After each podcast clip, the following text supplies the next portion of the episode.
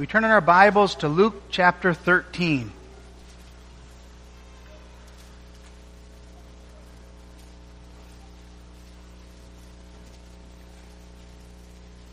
We read the chapter taking special care to note the first five verses of the chapter which comprise our text this evening. We hear the inspired word of God. There were present at that season some that told him of the Galileans, whose blood Pilate had mingled with their sacrifices. And Jesus answering said unto them, Suppose ye that these Galileans were sinners above all the Galileans, because they suffered such things? I tell you, nay. But except ye repent, ye shall all likewise perish. Or those eighteen upon whom the tower in Siloam fell and slew them. Think ye that they were sinners above all men that dwelt in Jerusalem? I tell you, nay. But except ye repent, ye shall all likewise perish. He spake also this parable. A certain man had a fig tree planted in his vineyard, and he came and sought fruit thereon, and found none.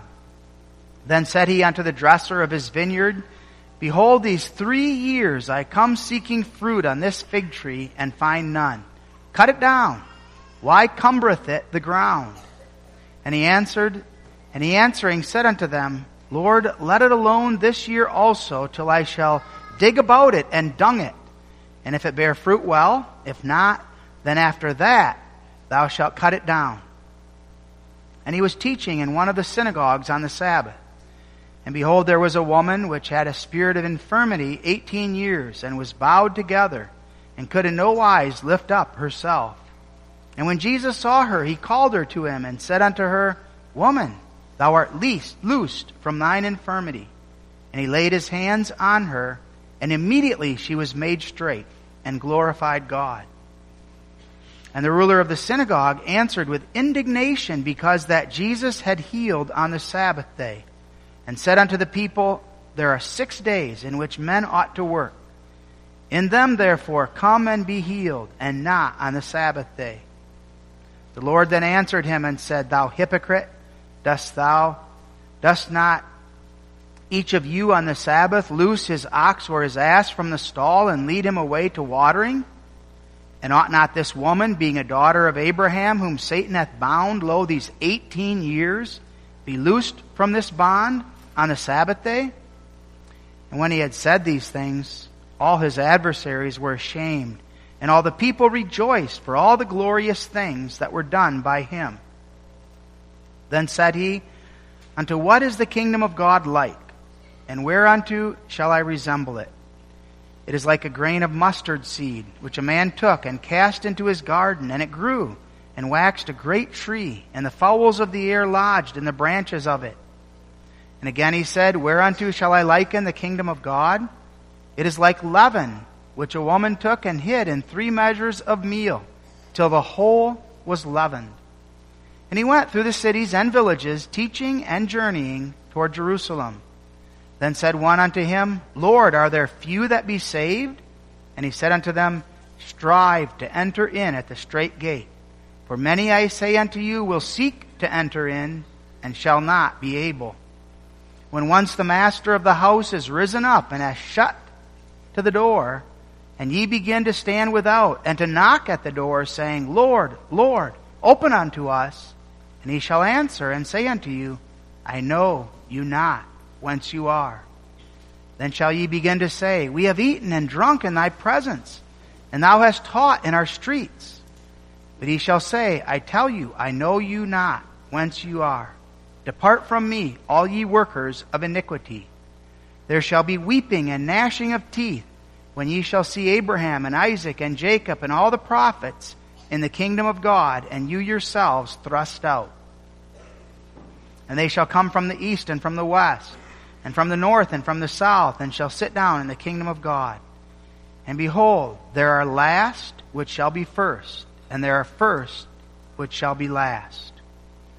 The same day there came certain of the Pharisees, saying unto him, Get thee out, and depart thence, for Herod will kill thee. And he said unto them, Go ye, and tell that fox, Behold, I cast out devils, and I do cures today and tomorrow, and the third day I shall be perfected. Nevertheless, I must walk today and tomorrow, and the day following, for it cannot be that a prophet perish out of Jerusalem. O Jerusalem, Jerusalem, which killest the prophets, and stonest them that are sent unto thee. How often would I have gathered thy children together, as a hen doth gather her brood under her wings, and ye would not. Behold, your house is left unto you desolate. And verily I say unto you, ye shall not see me until the time come when ye shall say, Blessed is he that cometh in the name of the Lord. We read that far. May God bless his word to our hearts. As I mentioned, our text is found in the first five verses. There were present at that season some that told him of the Galileans whose blood Pilate had mingled with their sacrifices. And Jesus answering said unto them, Suppose that these Galileans were sinners above all the Galileans because they suffered such things? I tell you, nay. But except ye repent, ye shall all likewise perish. Or those eighteen upon whom the tower in Siloam fell, and slew them? Think ye that they were sinners above all men that dwelt in Jerusalem? I tell you, nay, but except ye repent, ye shall all likewise perish. Beloved in our Lord Jesus Christ, Jesus is here in his Perean ministry. And he's instructing the people concerning his second coming in judgment and the need to be ready and to be watching. Afterward, a number of the audience approached Jesus with horrible news. Pilate has slain a number of Galileans in the temple, mingling their blood with the sacrifices. The bearers of these ill tidings have already drawn up in their own mind their conclusions about this whole matter. And they await the response of Jesus. Jesus, knowing their thoughts, doesn't even wait for them to ask the question he informs them immediately that their conclusions are erroneous. Supposing that these Galileans were sinners above all because they suffered such things? Is that what you suppose? No, Jesus says. Rather, you who bring this horrible news must pause and you need to see your own sinfulness and you need to repent lest you also face judgment. Except ye repent, ye shall likewise all perish. We take this passage, beloved, as our admonition and encouragement to examine ourselves before we come to the table of the Lord next Sunday morning. You and I suffer from the same self-righteousness that characterized these disciples that came to Jesus. Our nature is not to look at ourselves, but our nature is to condemn the sins of others and to be more easily able to see the sins of others than our own and to harshly judge the sins of others. When affliction touches our brother, our sisters, our neighbors, we have a tendency to esteem ourselves and to assert or to think it serves them right. They had it coming. As we prepare to come to the table of the Lord, our focus must be on our own hearts, our own thoughts, our own minds, not that of our brothers, our sisters, those who are sitting in the pew with us or behind us. Do you know your own sinfulness, and do I? Do I know the horror of my sin and what my sin deserves? That I perish everlastingly in hell? Do I know my great need for a Savior, Jesus Christ? The issue isn't what happened years ago. Perhaps years ago I was able to see a vision or I was able to know the wonder of having been converted. The issue is now. Do you know your sinfulness? And do you know the horror of your sin and your need for Christ? And what are you doing to show that? How does your life reflect that need? Is repentance your experience? we examine our hearts, beloved, as we look at this passage. Repent or perish. Noting, first of all, the severe judgment. Secondly, the self-righteous response. And finally, the sincere examination that's necessary. These were Galileans whose blood Pilate had mingled with their sacrifices. The incident that's recorded here to Jesus is truly horrific. There's no other recorded evidence of this, not in sacred or secular literature. And so it's difficult for us to understand precisely what happened. But from this brief account, we're able to fill in some of the details. Certain Galileans were in the temple in Jerusalem to present their sacrifices to the Lord. Now, seldom was anyone allowed to bring those sacrifices other than the priests.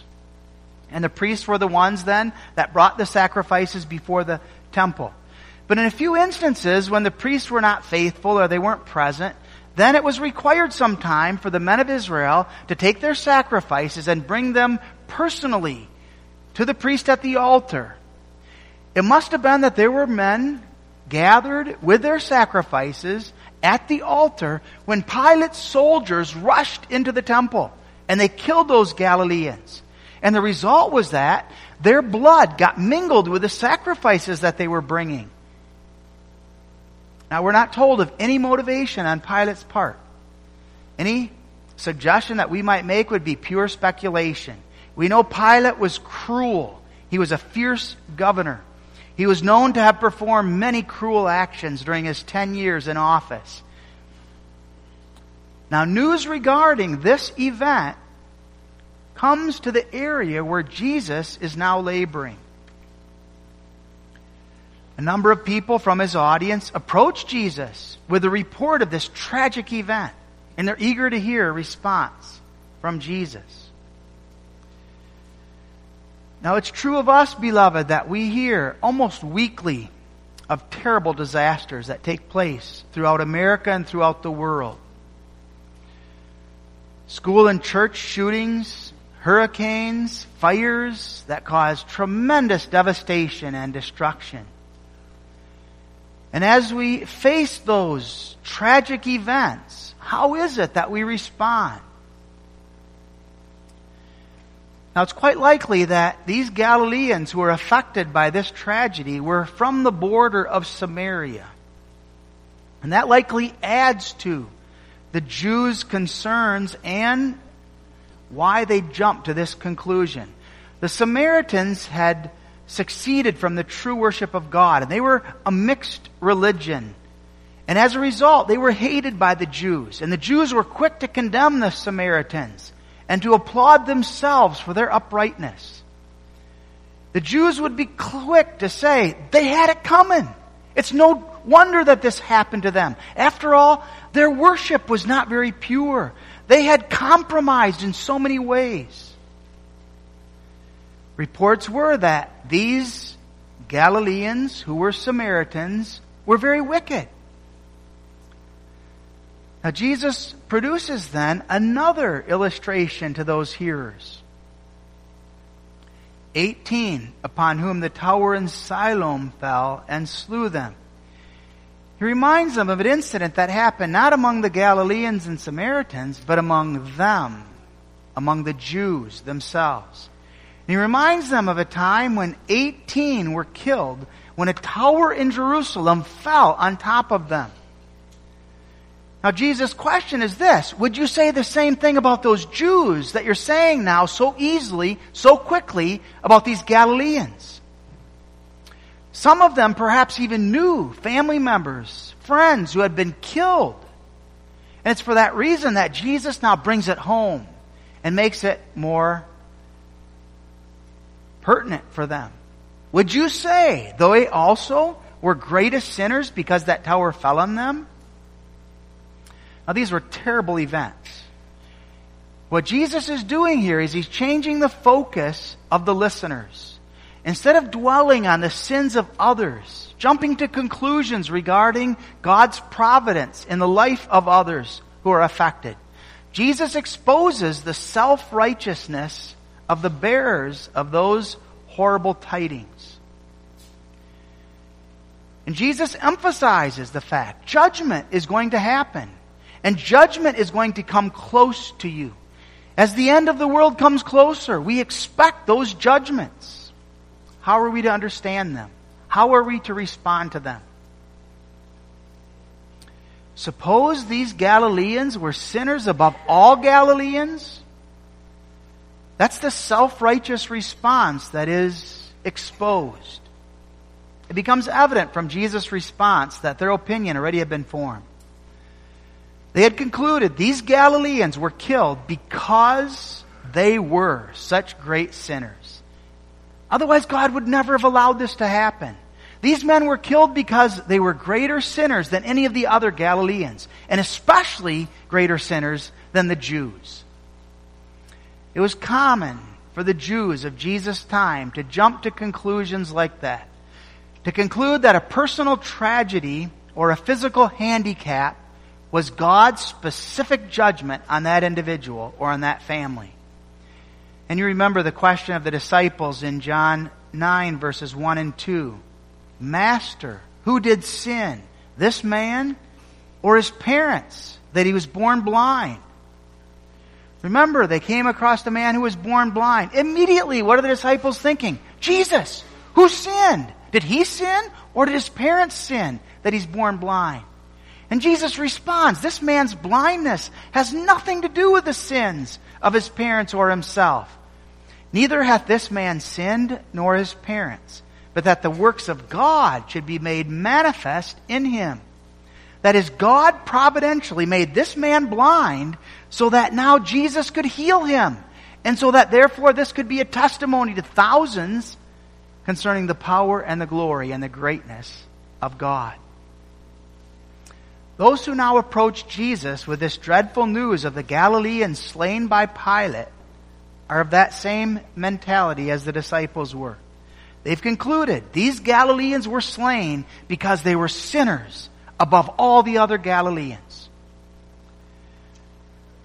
Does that same mentality live among us? More specifically, does it live within me, within you? The reasoning is very simple. God punishes sin. God's punishment we know is eternal in hell, but also temporal in time. And therefore, those who experience tremendous suffering and tremendous hardship and struggles in this life must evidently be under God's judgment. They must be great sinners. And God now is simply punishing them for the sins for which they're guilty. Too quickly and easily, we become like Job's friends. That was the response of the friends of Job to Job.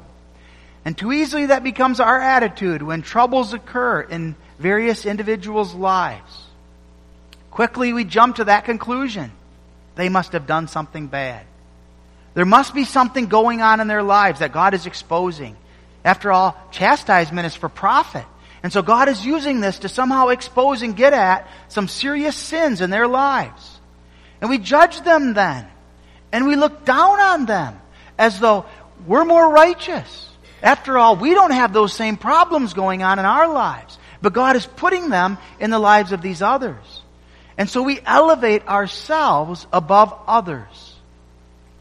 God has spared us because of our faithfulness, because of our obedience, because of our sensitivity to sin. And the conclusion then is that salvation has to do with man. Salvation is grounded and rooted in man's faithfulness. I've been active in my prayer life. I've maintained my devotions. I send my children to Christian schools. I faithfully attend church. I'm faithful in all of these areas, and therefore I know that I don't need those judgments, and God knows that I don't need those troubles in my life. But perhaps others, they need them. And it may serve to be useful that others have those kind of troubles. So quickly, beloved, our confidence is rooted in our flesh. What we do, how we maintain our lives, and pride rises up A self-righteous spirit prevails.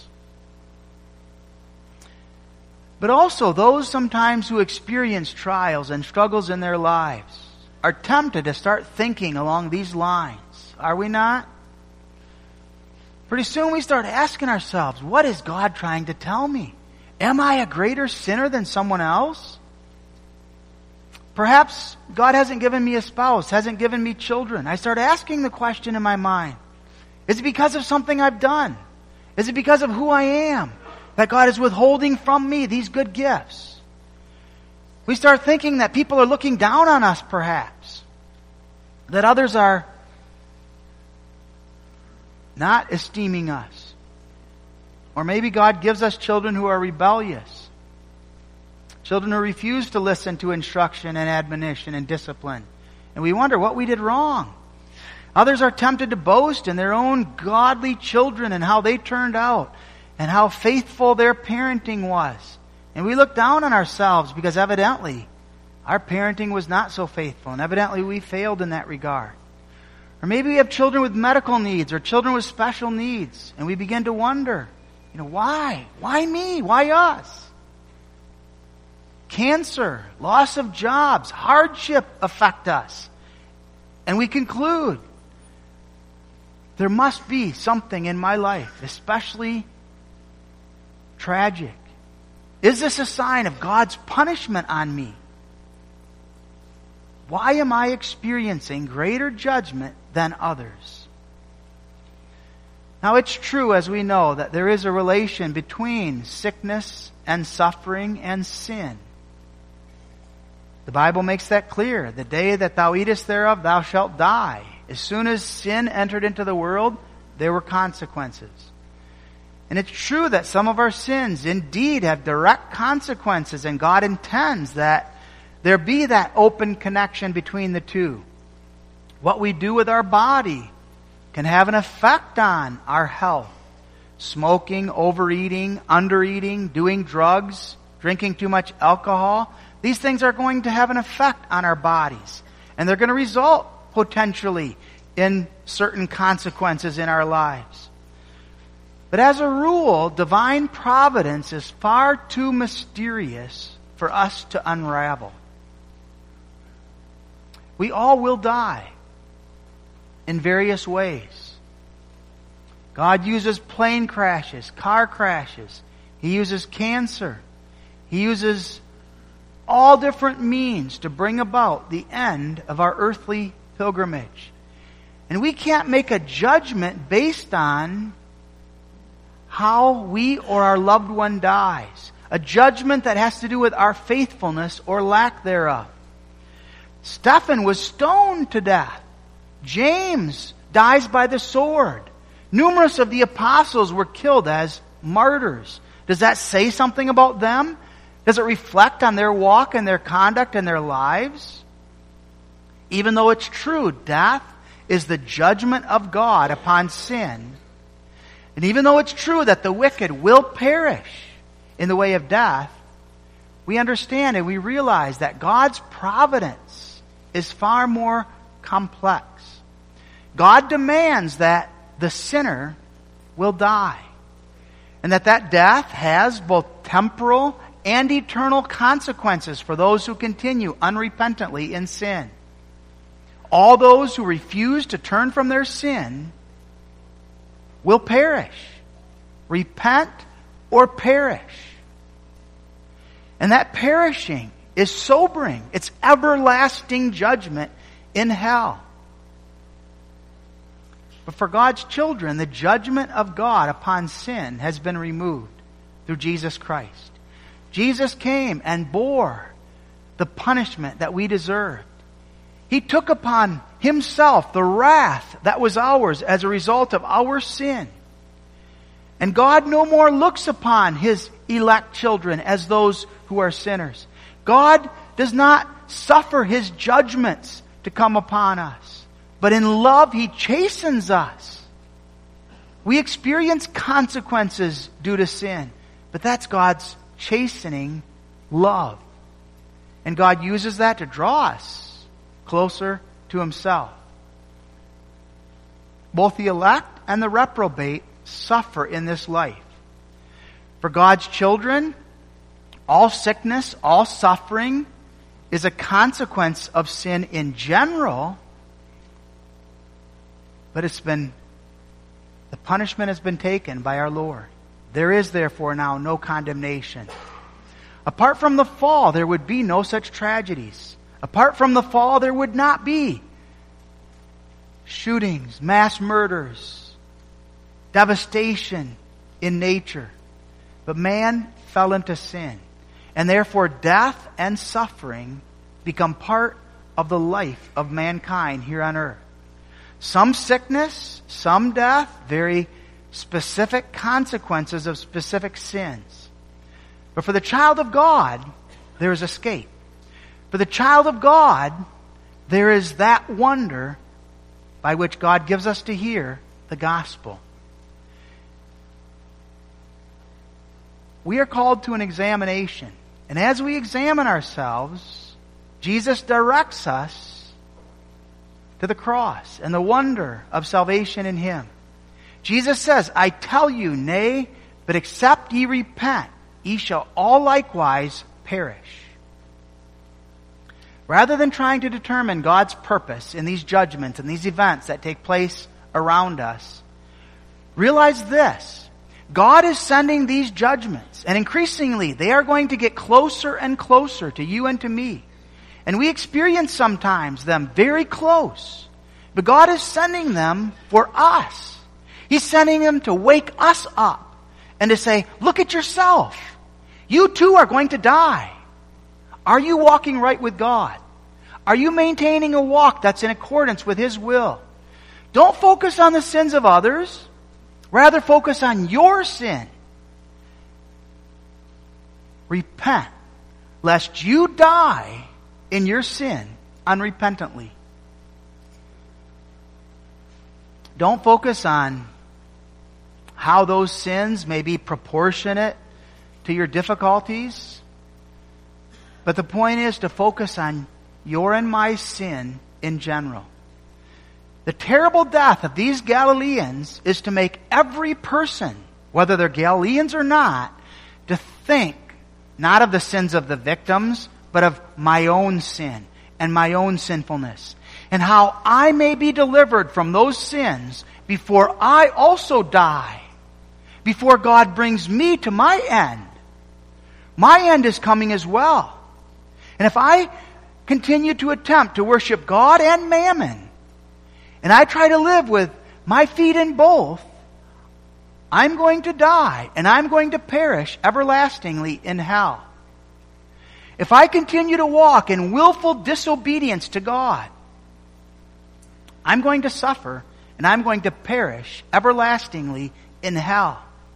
If I continue to party and to drink and to live it up and to live as though this life is going to continue and I can do whatever I want, there's going to be consequences. And those consequences are severe. You will die, perhaps tragically, and leave your family with little or no hope concerning your end. The apostle said, or Jesus says, repent or perish. This doesn't mean that all those who are impenitent are going to suffer a violent death. That's not what Jesus is getting at here. But what Jesus does say is just as some of these Galileans were swept away in death impenitently and thus perished forever so also there will be other impenitent individuals who perish forever when they die because they did not turn from their sin. They refused to repent. Now, tragically, beloved, this is what was happening to the majority of Jesus' audience.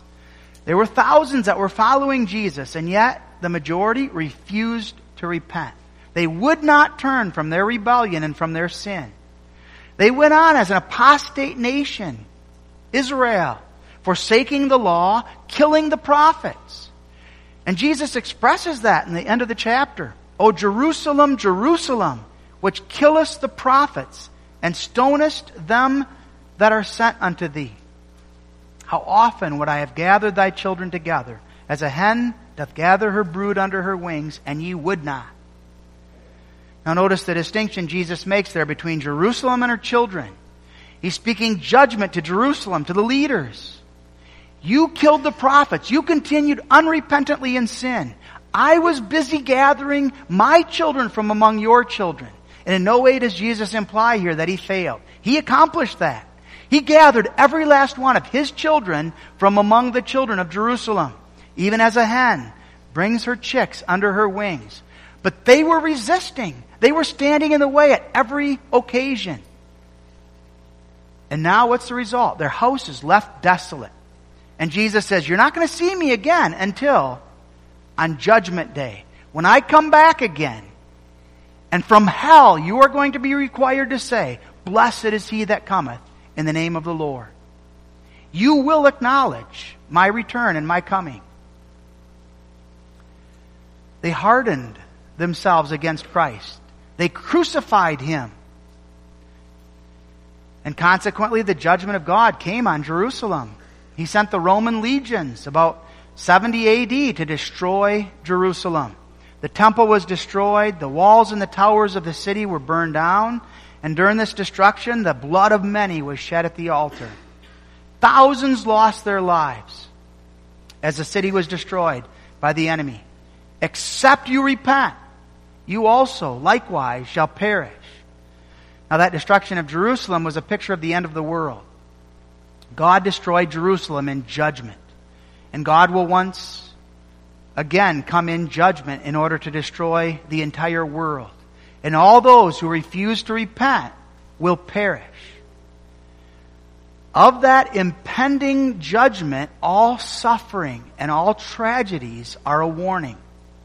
And so when we hear of earthquakes and we hear of fires and we hear of tornadoes and hurricanes we hear of disasters and shootings. We think of the end.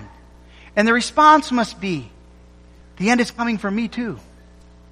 I need to repent lest I perish. Every calamity that sweeps men away is a divine call by God. Wake up! Your life is short. You also will face the end. Take heed. Now, sometimes God causes such calamities to take place very close to us, and they catch our breath. We realize how short our life is here below. And God works in us a serious soberness. We become sober with respect to our walk and our life here on earth. And we give thanks to God for teaching us to number our days. These calamities we expect will become more and more frequent as the end gets closer, calamities in nature, persecution, violent death at the hands of wicked men. And even though they can seem far away for a time, and even though we're tempted sometimes to exempt ourselves because, after all, we go to church. We're God's children. We're more holy than those that are being killed. Except ye repent you shall likewise also perish. God's intent, beloved, is to use these events not only to warn, but to bring his children to repentance. What is repentance? Repentance is a change of heart. It's a change of mind concerning sin. Repentance manifests itself in a godly sorrow with regard to sin. Whereas I was walking in this way, God now turns me and I see that what I was doing was sinful and I need to go a different direction. I realize the horror of that trajectory of my life. And I need to turn. Many say they're sorry, but give no concrete indication of true repentance. They're not willing to turn.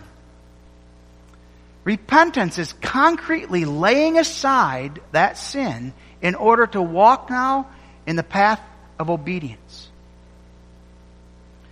A person who's given to drunkenness may come to the elders with a request to join the church. He may be real sorry for all the pain, all the misery that he's caused his family in the past.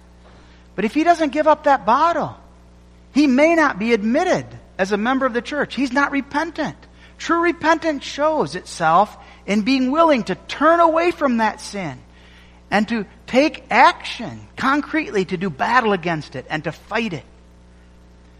A young person may confess his sin of drunkenness or sin against the seventh commandment, but then he leaves the consistory room just to go right back into that sin. That's not repentant. That's not turning. A man may be divorced and remarried, and he expresses his sorrow for all the pain and agony that he caused his previous wife. Sorry for the divorce. Sorry for the events that led up to it. Sorry for remarrying, realizing now that it's sinful and it's wrong. And as it's laid before him, the truth of Scripture concerning that remarriage in Romans 7 and 1 Corinthians 7, he has a holy obligation. He needs to turn away from that second marriage. And if he's not willing to do so, if he's not repentant, he reflects and reveals the fact that he's continuing yet in that sin. He's not willing to turn in obedience to God's word. Now, beloved, that repentance is the work of God's grace. No man of himself would repent. But God mercifully, graciously bends the will, turns that one from sin unto himself, makes that one lay aside his or her sin in order to turn to the way of obedience. Causes that one to confess that sin to others and to seek help in the battle against that sin. Repentance is a looking to Christ and the power of the cross and confessing, I can do all things through Christ who strengthens me. He alone is the one who's able to assist me and give me the power to turn and to be turned. It's a seeking of reconciliation with God through the blood of the cross.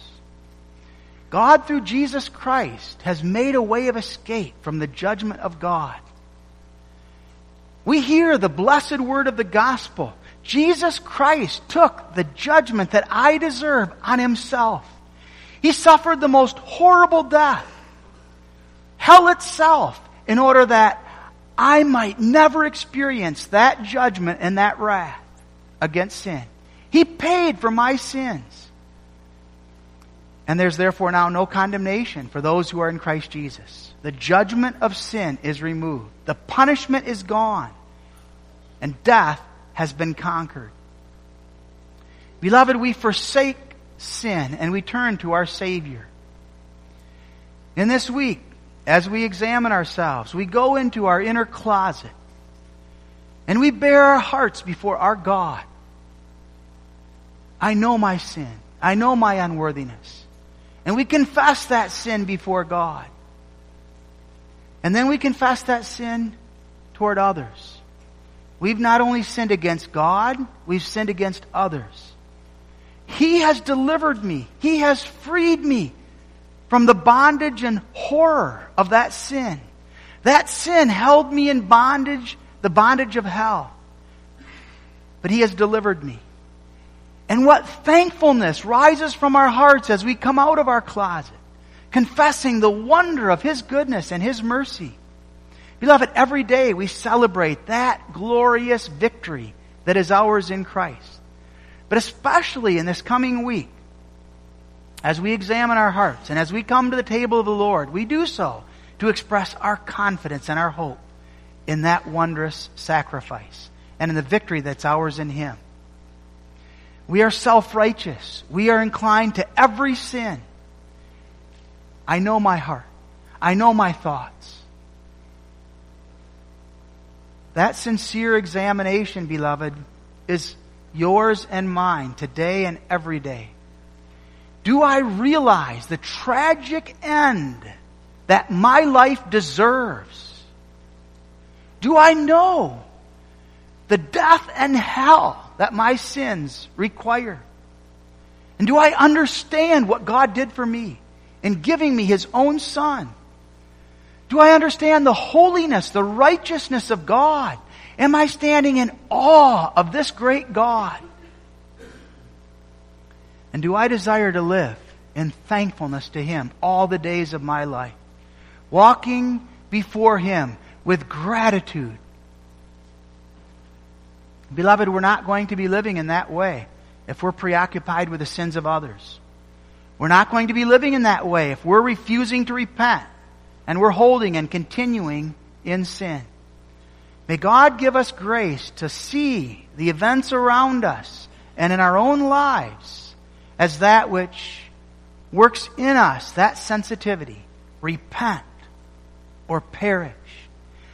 And cause that we might look to Christ and know that unspeakable joy that will bring us together next week, rejoicing together in that perfect sacrifice through which alone there is deliverance.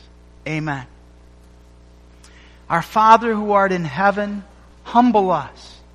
Turn us from our rebellion and our sinfulness.